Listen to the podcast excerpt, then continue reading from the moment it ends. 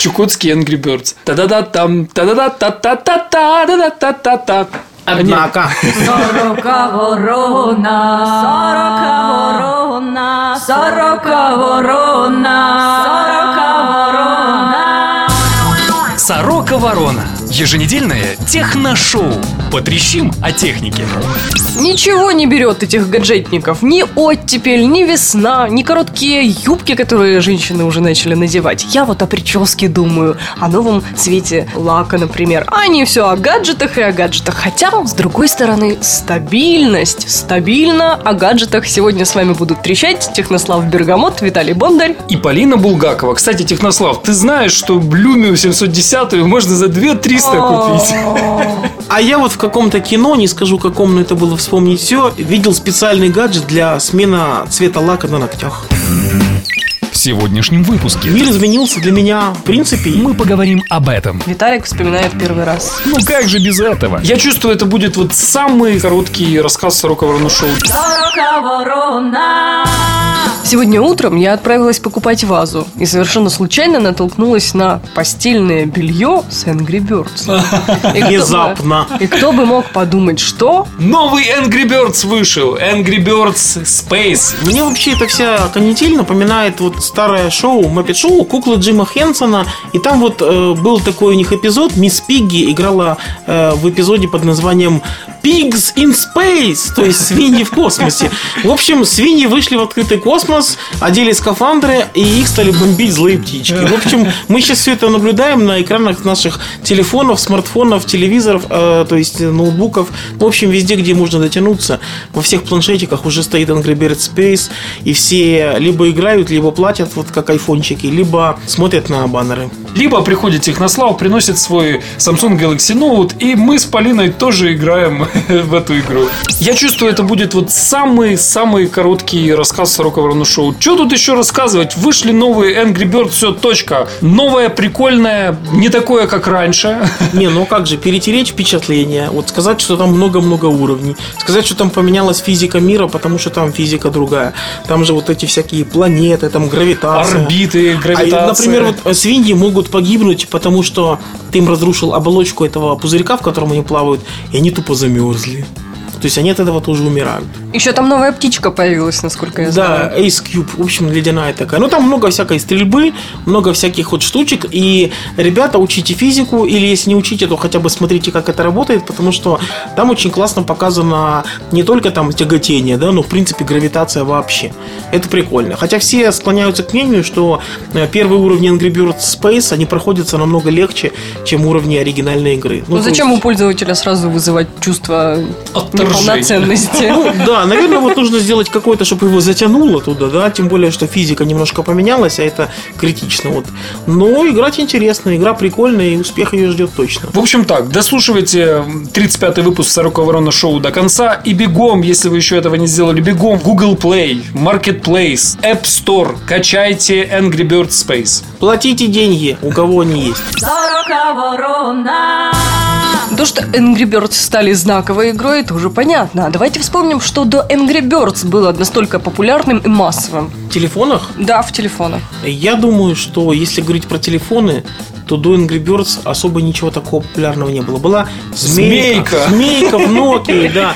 Которая была на всех Nokia, была жутко популярная, все в нее играли. И все, наверное. Такого чего-то массового больше никогда и не было. Я э, помню первый вот Виталик вспоминает первый раз.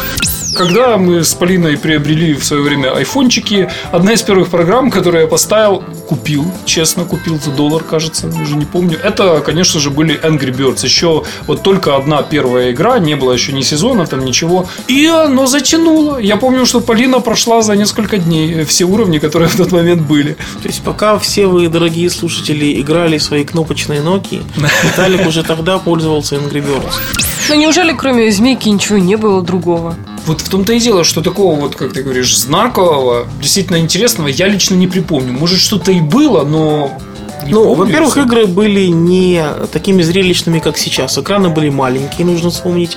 Цветность была невысокая, а еще были телефоны с монохромными экранами, если кто помнит.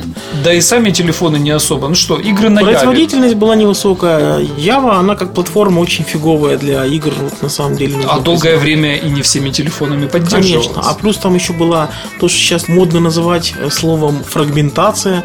То есть у Явы там тоже была куча всяких подвозможностей и возможностей, ограничений на размер такого-то файла, всякого-то Да, С файла. памятью проблемы, с размерами экранов. Каждый производитель делал десяток моделей, у которых отличались. Там, может, разрешение экрана, даже там ориентация экрана. Но я думаю, что разновидностей разрешения экрана у телефонов мобильных было несколько десятков, реально, может даже и под сотню. В общем, все было плохо. Не то чтобы плохо, но вот Теперь к фразе «раньше вода была мокрее, трава зеленее» будем еще добавлять и Angry Birds были монохромными. Вообще, если говорить о играх для телефонов, я бы сказал, что мир очень сильно изменился. Я вот внезапно там последние две недели, месяц понял одну интересную вещь. Я сейчас на Galaxy Note почему-то стал намного больше играть в э, игры, чем раньше. Вот просто как-то вот располагает, да. Экран больше, вот это сенсорное управление, не напрягающее абсолютно. То есть там не то, чтобы нужно меньше думать, но в принципе э, можно там поиграть, подумать, подумать, потом перестать, потом, когда освободилась минутка, еще подумать и поиграть.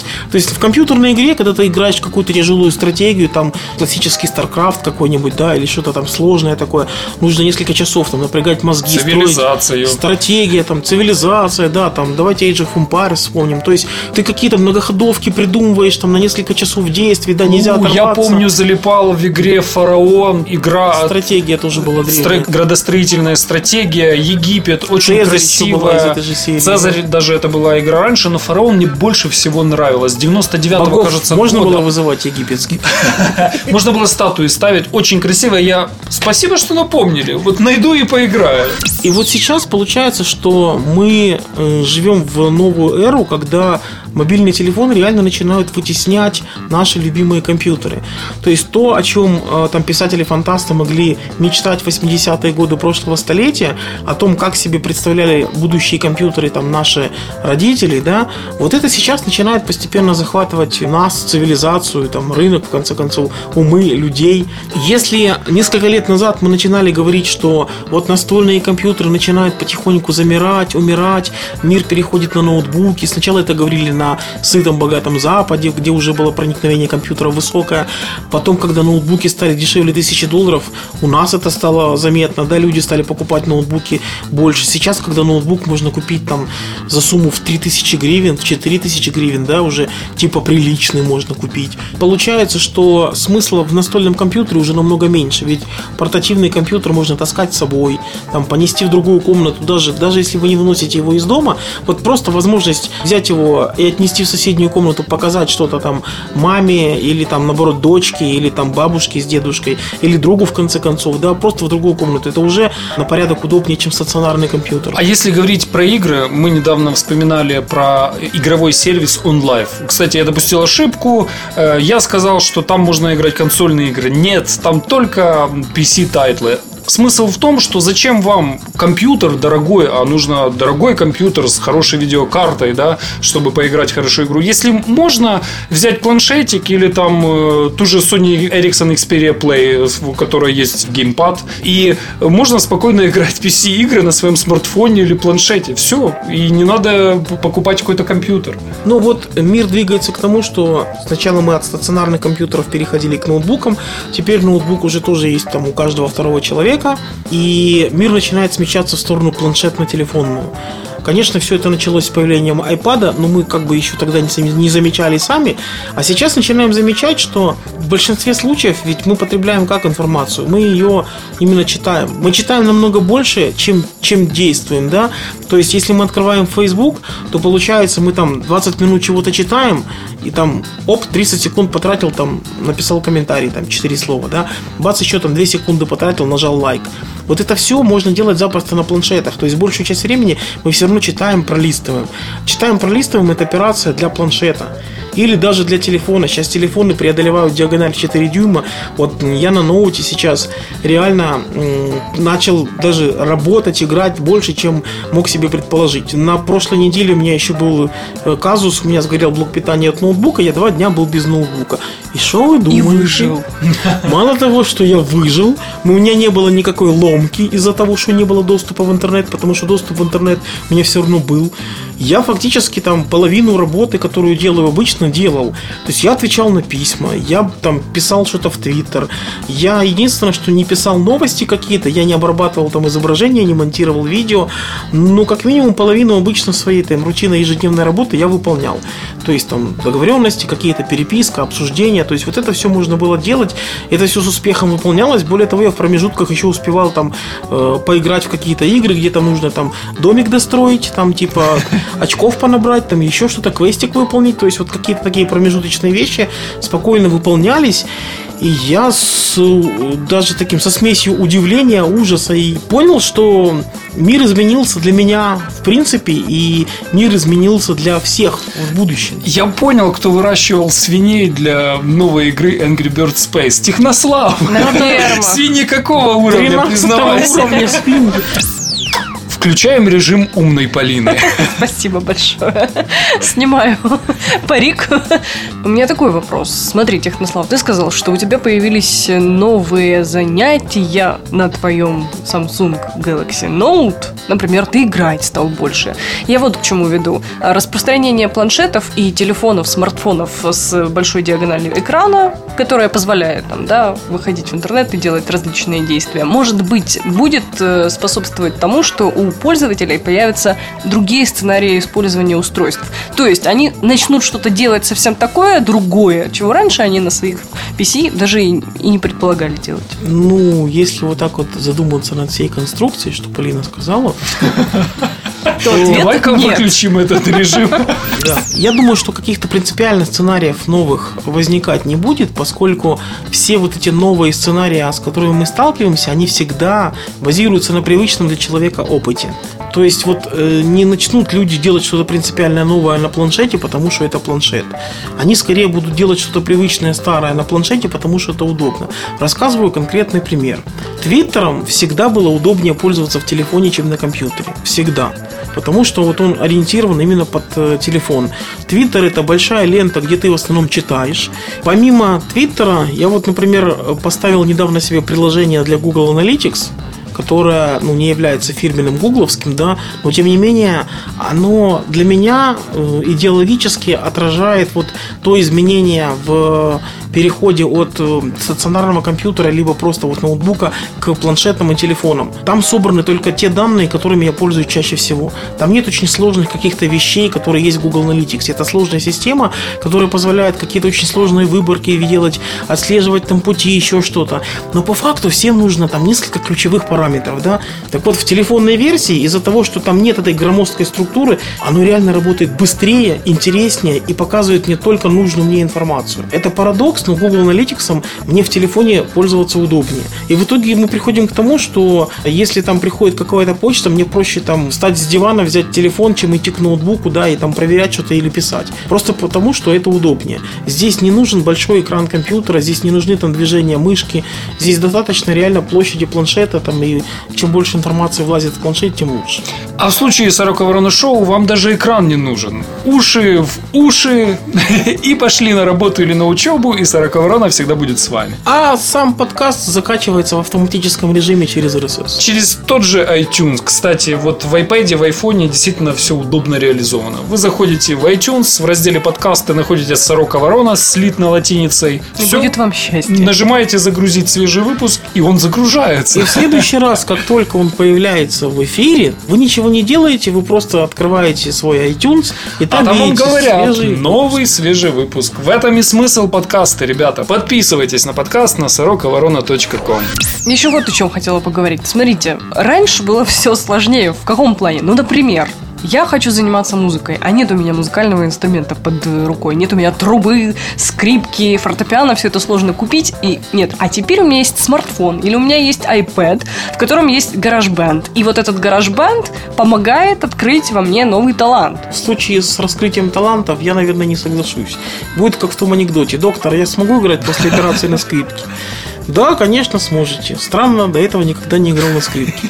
То есть сам факт покупки там планшета и установки гараж-бенда не делает тебя музыкантом. И ты не научишься играть просто потому, что у тебя есть клавиши, на которые можно потыцать. А чё, я вот купил рекордер Zoom H2 и стал подкастером. Конечно. А я вот купил книжку немецкий за 14 дней, поставил ее на полку, 14 дней прошло, а немецкий я не выучил. Вы все шутки шутите, а я серьезные вещи говорю. Ну, пытаюсь, по крайней мере, об этом думать. Полина говорит о том, что э, возможности у людей в цифровую эпоху стали шире. О, спасибо, облачил Пожалуйста. мои мысли в слова. Именно С это этим я и имела. Невозможно не согласиться по одной простой причине. Вот раньше, чтобы купить скрипку, нужно было оторвать задницу, куда-то пойти. Если вы жили в маленьком городке, то скрипки у вас никто не продавал. Нужно было ехать в большой город за ней. А сейчас вы можете находиться там в горах в Карпатах, и если там на горизонте где-то виднеется GSM вышка, то вы просто нажимаете на кнопочку и там худо-бедно по интернет-каналу закачиваете это приложение, которое хранится на сервере на другом конце земного шара, а в банке, который хранится за 2000 километров от вас, списывается там очень скромная сумма, за которую только можно литр воды купить, грубо говоря. Кстати, один из первых выпусков Сорока Ворона Шоу мы выгружали из гор, из Карпат через Edge. И реально это обошлось в каких-то смешных, даже меньше 10 долларов. Открою большую военную тайну, а дыс выпуск в Сорока Ворона Шоу Полина с Виталиком загружали и сидя в поезде, из который ехал из Харькова в Киев. Где-то на расстоянии от Харькова до Полтавы все выгрузилось. Вечер откровений просто какой-то. Ну, посмотри. Да, нет, это как раз подтверждение твоего тезиса про цифровую эпоху и новые возможности в эту эру. Ну, действительно, если у вас не было бы такой возможности, вам пришлось бы э, по возвращению в Киев это делать, да, тратить какое-то время. А так вы из поезда сошли, а работа уже сделана. Я вам так скажу, если бы это все было вот не сейчас, а лет 15-20 назад, вы нас бы слушали на гибкой пластиночке, которая была бы вставлена в журнал, который вы бы выписывали там раз в месяц. В доме, который построил Джек. Да-да, научно-популярный журнал о технике Сорока Ворона. И в нем пластиночка, которую нужно было ставить в проигрыватель и слушать. С места в карьер. Сейчас будем говорить про Nokia и Microsoft. Ха-ха-ха. Опа. Я что-то не понял, это ха-ха-ха было в хорошем смысле Это или в был плохом? демонический смех, но он не получился, потому что у меня насморк. Это, ну, он демонический был в том смысле, что ха-ха-ха, они очень долго телились, или в смысле ха-ха-ха, наконец-то, перед вами, ну, вот. А вот сейчас и разберемся. Ну, в общем, ждали мы этого события с самого сентября. Братья-россияне все это получили еще в конце прошлого года, а родные братья-украинцы старт телефонов Nokia на операционной системе Windows Phone получаем только вот в конце марта. То есть 20 марта эти все аппараты уже Nokia Lumia 800 и Lumia 710 продаются в онлайновых магазинах. И 29 марта они начинают продаваться в обычных оффлайновых магазинах. Слушай, что это получается, что братья-россияне выступили бета-тестерами? Да, а в случае с HTC Mozart мы выступили бета-тестерами, потому что в России он появился на полгода позже, чем в Украине. В общем, один-один, ребята. Главное, чтобы не бета-тостерами. Но еще один хороший момент для нас. 28 марта открывается платный маркетплейс в Украине. Теперь пользователи Windows Phone смогут не просто загружать бесплатные приложения в маркетплейсе, но и покупать платные. Возможность оплаты будет докручена 28 марта. Ребята, это же так прекрасно тратить бабло. Мы поздравляем вас с этим, что вы легально сможете тратить деньги. Все теперь по-взрослому, по-настоящему. С язычком. Итак, с 20 марта можно было купить в Украине Lumia 800 в интернет-магазине за 4800 гривен. Хотя уже спустя пару дней я уже видел ценники в 4333, то есть фактически там 500 гривен она утратила за два дня. Нехило так. А еще меня очень сильно позабавило э, предложение Microsoft, мне на почту упало, где они предлагали установить приложение в Фейсбуке, по которому можно получить 5% скидку в Фокстроте. В общем, это выглядит как-то вот очень убого, в том смысле, что если это рассылается по электронной почте, значит для человека, знакомого с интернетом. Человек, знакомый с интернетом, скидку в 5% ну, найдет за 2 секунды, я думаю. Хотел сказать, в гробу видел, но все-таки в интернете, наверное. Ну, просто 5% скидка. Я вообще считаю, что если говорить про какие-то скидки, наша страна, наши э, розничные продавцы, наверное, дело даже не в стране, а все-таки в продавцах. Они реально тупые, они реально не гибкие. И реально, вот что это за акции такие, 5% скидка? А слабо вам 50% скидку сделать? вот это ну, если не на старте, то распродажу какую-то устроить. Ну, что это, блин, за предложение? Купите, получите чехольчик в подарок. Это не предложение, это говно, господа продавцы. Ну, потому что это элементарно. Я этот чехольчик, блин, при покупке ноутбука всегда сэкономлю, найдя просто более выгодное предложение и купив чехольчик, который мне нравится, отдельно за сэкономленную сумму. Кстати, про скидки, цены и прочее. Тут такие суммы какие-то 4 800, 4 300.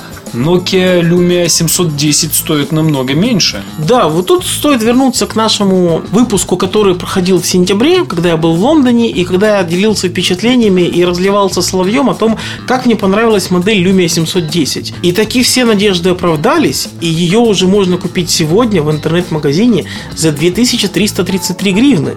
При этом, чем она отличается от 800 модели, это тем, что там такой же самый процессор, там тот же самый экран с разрешением 800 на 480, там та же самая версия операционной системы, только там будет меньше памяти И сменные панельки. и сменные панельки, и аппаратные кнопочки, очень прикольный внешний вид, несколько цветовых вариантов, и все это за 2333 гривны. Ребята, вот вам и это 50% скидки, которую вы вот так вам хотели. Реальная скидка и никакие не 5%. Другое дело, что там корпус не такой, как у Lumia 800, он же у Nokia N9. Но, блин, это реально здорово для этой операционной системы. Классный смартфон. Этот аппарат по-любому нужно пощупать. Я вот, не знаю, отправлюсь в ближайшее время в магазин, но я уже загодя вешаю шильдик, я б купил. Сорока ворона. Телефоны, телефоны, все, давайте не будем вот сейчас прямо про телефоны. Давайте про планшеты, про планшеты. Про читалки. Pocketbook 611 Basic у нас в руках, и нам есть что про него сказать. Немного, но есть. Вы так на меня все смотрите, я вспоминаю стишок. К нам недавно приходил некрофилозофил. Или как там он? Ну, в общем, все так на меня смотрят. Ну да, ну вот я принес Pocketbook 611 Basic. Младшая модель Pocketbook 6-дюймовая. Все у нее хорошо. Она дешевле всех покетбуков стоит. Это порядка 1250 гривен. Ну, дороже всех киндлов. Ну, дороже киндлов, э, тех, которые продаются с рекламой, тех, которые продаются без гарантии производителя, и тех, которые продаются без э, предустановленных словарей и всего остального прочего добра. Кстати, не зря я вспомнил про Kindle. Действительно, очень сильно Pocketbook 611 Basic похож на Kindle четвертого поколения, который вот э, без клавиатуры, такой вот просто маленький, небольшой, компактный. Ну, если говорить про похожесть, то, в принципе, ну, а чего там? Кнопки управления и, и экран, который занимает большую площадь там передней панели. А так, в целом, нужно признать, что материалы корпуса здесь похуже, чем у Kindle. Цена получается э, повыше. Хотя, если заказывать Kindle официально, плюс доставка, вот сумма в итоге получится чуть меньше, но вы наберете, на себя берете вот эти все риски, связанные там с оплатой за границей, с доставкой, со всеми делами. Хотя все это сейчас нормально работает, и там все с этим хорошо. Но э, Pocketbook наверняка возьмет свое дистрибьюции, поскольку наладить отношения с э, розницей им будет намного проще, чем розницы заказывать самостоятельно Kindle в США в Амазоне. Но если Kindle лучше и дешевле, то кто будет покупать Pocketbook? Рассказываю. Все на самом деле очень просто, и ключевое слово в этой басне называется дистрибьюция. Простая ситуация. Вот ты ходишь по торговому центру, у тебя есть полторы тысячи гривен, чтобы купить подарок. Или новые туфли. Нет, в данном случае нужно, там, скажем, пареньку, там, 16-летнему купить подарок. Новые туфли женские ему не проканают. У тебя есть бюджет полторы тысячи. Ты идешь и видишь как бы устройство современное, читалка, для повышения эрудиции молодого человека 16-летнего, да, высокотехнологичная, связанная с компьютерами, стоит там 1200 гривен. Ты не будешь думать о том, что вот если там пойти домой, если у тебя есть карточка, если ты сделаешь заказ, то тебе, возможно, через 5 дней, а может не через 5, а через 8 привезут этот товар. Тебе нужно он на сегодня, потому что дарить его завтра. И ты достаешь свои 1200 гривен, платишь и радуешься, как ты сэкономил еще 300 там, на пиво, на торт для молодого человека, там, на бутылку шампанского, водки, ликера, чего угодно. Вот как это примерно работает. А вот для того, чтобы в магазине был именно покетбук, а не его какие-то конкуренты, там, Азбука или Aeron, то для этого нужно работать с магазинами, с розницами. И чем, собственно, занимается компания Pocketbook в нашей стране. То есть устанавливает вот эти взаимоотношения, предлагает какие-то специальные льготы там, для закупки, там, какие-то акции для продаж, какие-то схемы, рекламная поддержка и все остальное. На самом деле, Pocketbook может себе позволить завесить половину Киева бигбордами. Все же видели бигборды с покетбуками в метро, на улицах. Никакой Amazon это делать не станет, никакая Азбука там или Aeron это делать не будет. Вот это и есть поддержка продавцов. То есть человек, когда приходит в магазин, он уже знаком с продуктом по факту, потому что он видел рекламу. Реклама обеспечивает это доверие. А человеку-чайнику объяснить, что такое Kindle, да, еще рассказать про то, что, знаете, вот есть за границей такой большой в интернете магазин, называется Amazon. Так вот, он очень такой, ему можно доверять. Человеку это объяснить на пальцах, который не знает, что такое интернет, что такое-то где-то есть сайт, это довольно тяжело. Здесь что вот подкупает простота. Вы берете в руки Пришел, книжку, увидел, включил, поглядел. сразу есть уже там внутри библиотека на разных языках, на русском, на украинском в частности. Это классические произведения в формате FB2. Я тут же попробовал открыть Толстого. «Война и мир» открылась с иллюстрациями. Правда, там куча сносочек. Сносочки почему-то вот я не нашел, как читать. Вот. Придется Ну, учить французский. Дело такое, я учил французский. Ой-ой-ой, не попал, не попал. Дело не в этом. Дело в том, что, кроме всего прочего, есть там еще доступ в магазин Обри. Что это такое? Это каталог книг, э, периодики и с недавнего времени, я так понимаю, еще и подкастов, где, кстати, Целых два. есть Сорока Ворона Шоу. Если вы пользуетесь покетбуком, зайдите-ка попробуйте, нам интересно, качните, как оно качается-то из. Протестируйте сервис. И напишите о своих впечатлениях на сороковорона.ком. Я бы еще добавил, что Pocketbook э, это всеядная такая машинка, не требующая никакой конвертации, и с точки зрения рядового пользователя это удобно. Да, конечно, Calibra это очень удобная бесплатная программка, которая конвертирует все во все, из чего угодно во что угодно, но все равно где-то там вот пользователю удобно, когда он просто какие-то файлы с книжками в память скопировал, открыл, оно читается. Никаких тебе проблем, просто доступ как в, к обычной флешке. Это реально работает, это подкупает. Сорока ворона.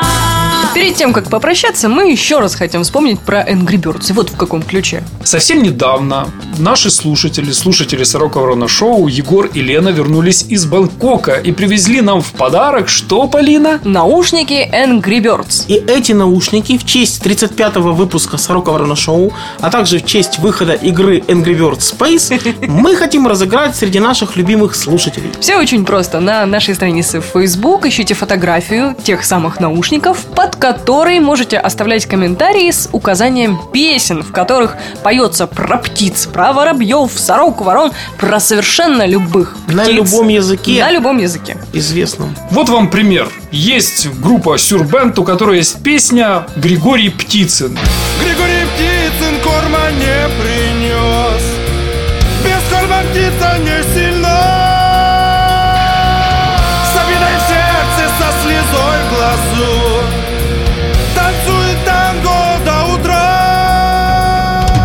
Фамилия Птичья? Птичья подходит. Чур этого не писать. facebook.com слэш сорока ворона слитно. Детальные условия конкурса ищите на Фейсбуке под фотографией. Имя победителя мы назовем в 36-м выпуске Сорока Ворона Шоу. На этом мы с вами прощаемся. Были очень рады слышать вас там. Надеялись на взаимность. С вами сегодня гундосили Полина Булгакова, Виталий Бондарь И, разговаривал Технослав Бергамот. Всего вам хорошего, не гуалейте. Ведите себя плохо. Пока. Счастливо! Подписывайтесь на подкаст на сороковорона.ком, чтобы первым получить свежий выпуск. В шоу использованы фрагменты композиций групп Space и Сюрбенд. Авторы подкаста сердечно благодарят Сергея Сюрородецкого, Настасью Сергеевну Кузнецову, Романа Дайненко, Ака Скиф и Старика Хатабыча за неоценимую помощь в создании шоу.